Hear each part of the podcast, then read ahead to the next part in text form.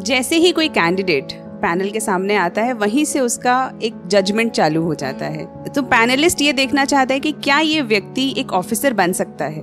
तो एक ऑफिसर के क्या क्या क्राइटेरियाज हैं, वो सब उसमें फुलफिल होते हैं या नहीं? ऐसा नहीं है कि सिर्फ़ पैनलिस्ट एक व्यक्ति को जज करते हैं। आज आप मुझसे मिल रही हैं तो आपने भी मुझे जज किया, मैंने भी आपको जज किया। उसी तरह हम किसी से भी मिलते हैं, परिवार, दोस्त तो ये जजमेंट चलता रहता है। तो हम कभी कहते हैं किसी से मिलके कि वो व्यक्ति बड़ा एग्रेसिव लगा या वो व्यक्ति बड़ा शांत लगा वो व्यक्ति बड़ा गंभीर लगा। तो ये जो जजमेंट है ये कंटिन्यूसली uh, हमारी लाइफ का पार्ट है। और ये थोड़ा सा ज़्यादा प्रोमिनेंट हो जाता है जैसे ही हम इंटरव्यू वाली सिचुएशन में चले जाते हैं। तो जो पैनलिस्ट हैं वो भी उसी तरह से जज करते हैं। अगर कोई व्यक्ति कॉन्फिडेंटली कमरे में एंटर कर रहा है तो आपको लगेगा कि हाँ कुछ बात है। अगर कोई ऐसे ढुलक पुलक से थोड़ा अंडर कॉन्फिडेंस से इधर उधर देखते हुए एंटर करेगा तो आपको कहीं ना कहीं खुद ही वो पैनल पैनल भी उसी तरह से जज करता है कि किस तरीके से वो व्यक्ति एंटर कर रहा है। किस तरीके से किस शिष्टाचार के साथ व्यक्ति अंदर आने की अनुमति मांग रहा है या फिर आ, उनको ग्रीट कर रहा है। गुड मॉर्निंग गुड आफ्टरनून सही समय के हिसाब से क्या वो ग्रीटिंग्स आ रही हैं।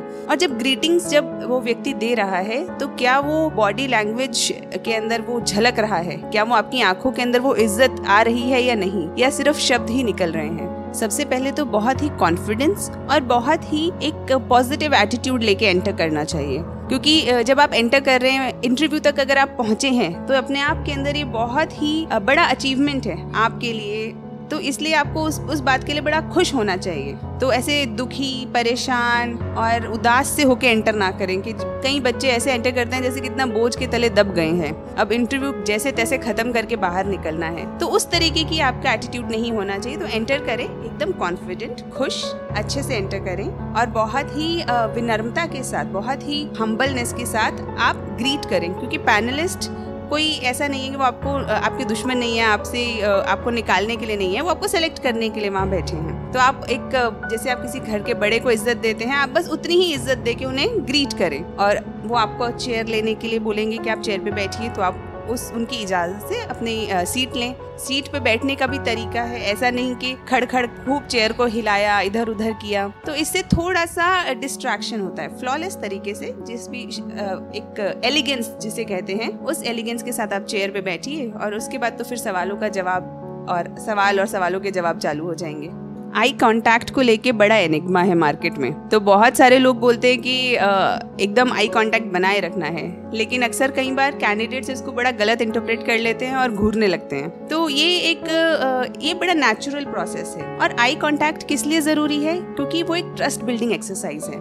हम कहते हैं ना कि एक आँखें जो होती हैं वो व्यक्ति का आईना होती हैं। तो अगर आप किसी की आँखों में देख रहे हैं तो एक ट्रस्ट डेवलप कर रहे हैं। लेकिन अगर ज़बरदस्ती देख रहे हैं तो वहीं पे वो जो ट्रस्ट है वो टूट भी रहा है, या फिर आप उससे आँखें चुरा रहे हैं तो ट्रस्ट टूट रहा है। तो जो आई कांटेक्ट है, बड़ा नेचुरल होना चाहिए। जैसे आप परिवार के किसी जन को देखते हैं, प्यार से प्यार से इन द सेंस ऐसे ऐसे बहुत, वैसा प्यार नहीं, लेकिन एक इज़्ज़त से आप उनको एक हाई रिगार्ड में जब आप किसी को देखते हैं तो बस उतनी ही नज़र से आपको देखना है, जिससे बात कर रहे हैं, उस व्यक्ति की तरफ़ देखना है। जैसे अगर मैं आपसे बात कर रही हूँ, मुखातिब हूँ, और अगर मैं इधर देख के बात करूँ या उधर देख के बात करूँ तो उससे क्या होगा, आपको लगेगा शायद मैं आप पे ध्यान नहीं दे रही हूँ। तो वो फीलिंग किसी भी पैनलिस्ट के मन में नहीं आनी चाहिए कि ये जो व्यक्ति है, ये हमें इग्नोर कर रहा है। क्योंकि ultimately they are the people जो एक कलम से नंबर लिखेंगे और आपकी कहानी लिखी जाएगी। तो वो बहुत ज़रूरी है कि आप हर व्यक्ति को उतना ध्यान दें जितना कि ज़रूरी है। वो सवाल पूछ रहा है, उस सवाल का जवाब देते समय कांटेक्ट रखिए। बीच में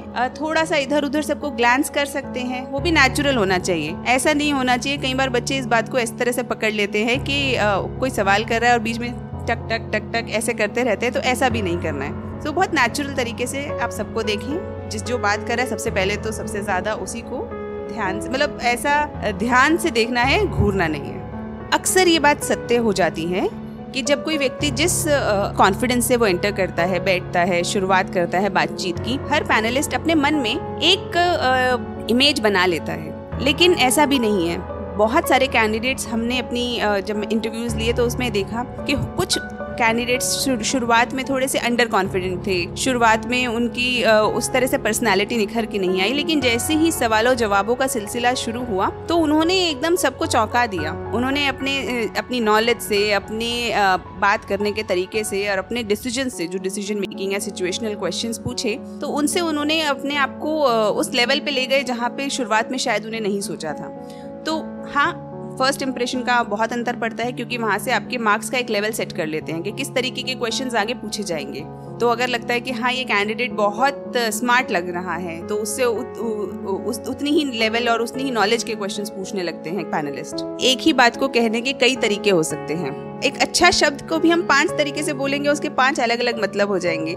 अच्छा अच्छा अच्छा। तो आप देख रहे हैं, एक में शायद सिर्फ़ आप सिंपल बात कर रहे हैं, एक में सरकाजम आ गया। और इसमें हमने शब्द को बदला नहीं है, सिर्फ़ बॉडी लैंग्वेज को बदला है। तो उसी तरह से जब कैंडिडेट कोई जवाब दे रहा है तो उसकी बॉडी लैंग्वेज से एक सच्चाई या उसके अंदर की बनावट झलक जाती है। तो वो बहुत ज़रूरी है कि आप जवाब तो सब वही दे रहे हैं। जवाब आप कैसे बदलेंगे? अगर मैं आपसे पूछूँ, क्या आप लोगों की मदद करना चाहते हैं? आप जवाब कैसे बदलेंगे? आप बोलेंगे हाँ हम बिल्कुल करना चाहते हैं। लेकिन जिस कन्विक्शन जिस बॉडी लैंग्वेज आँखों की जिस सच्चाई के साथ आप उस बात को कहेंगे, वो अंतर आ जाएगा। अगर आप कह रहे हैं हाँ बिल्कुल करना है, यही करने आए हैं हम, वो और एक है हाँ करेंगे। तो आप समझ रहे हो बॉडी लैंग्वेज का अंतर है सिर्फ़। तो वो अल्टीमेटली आपके सारे मार्क्स का अंतर वहीं वहीं से आ जाता है।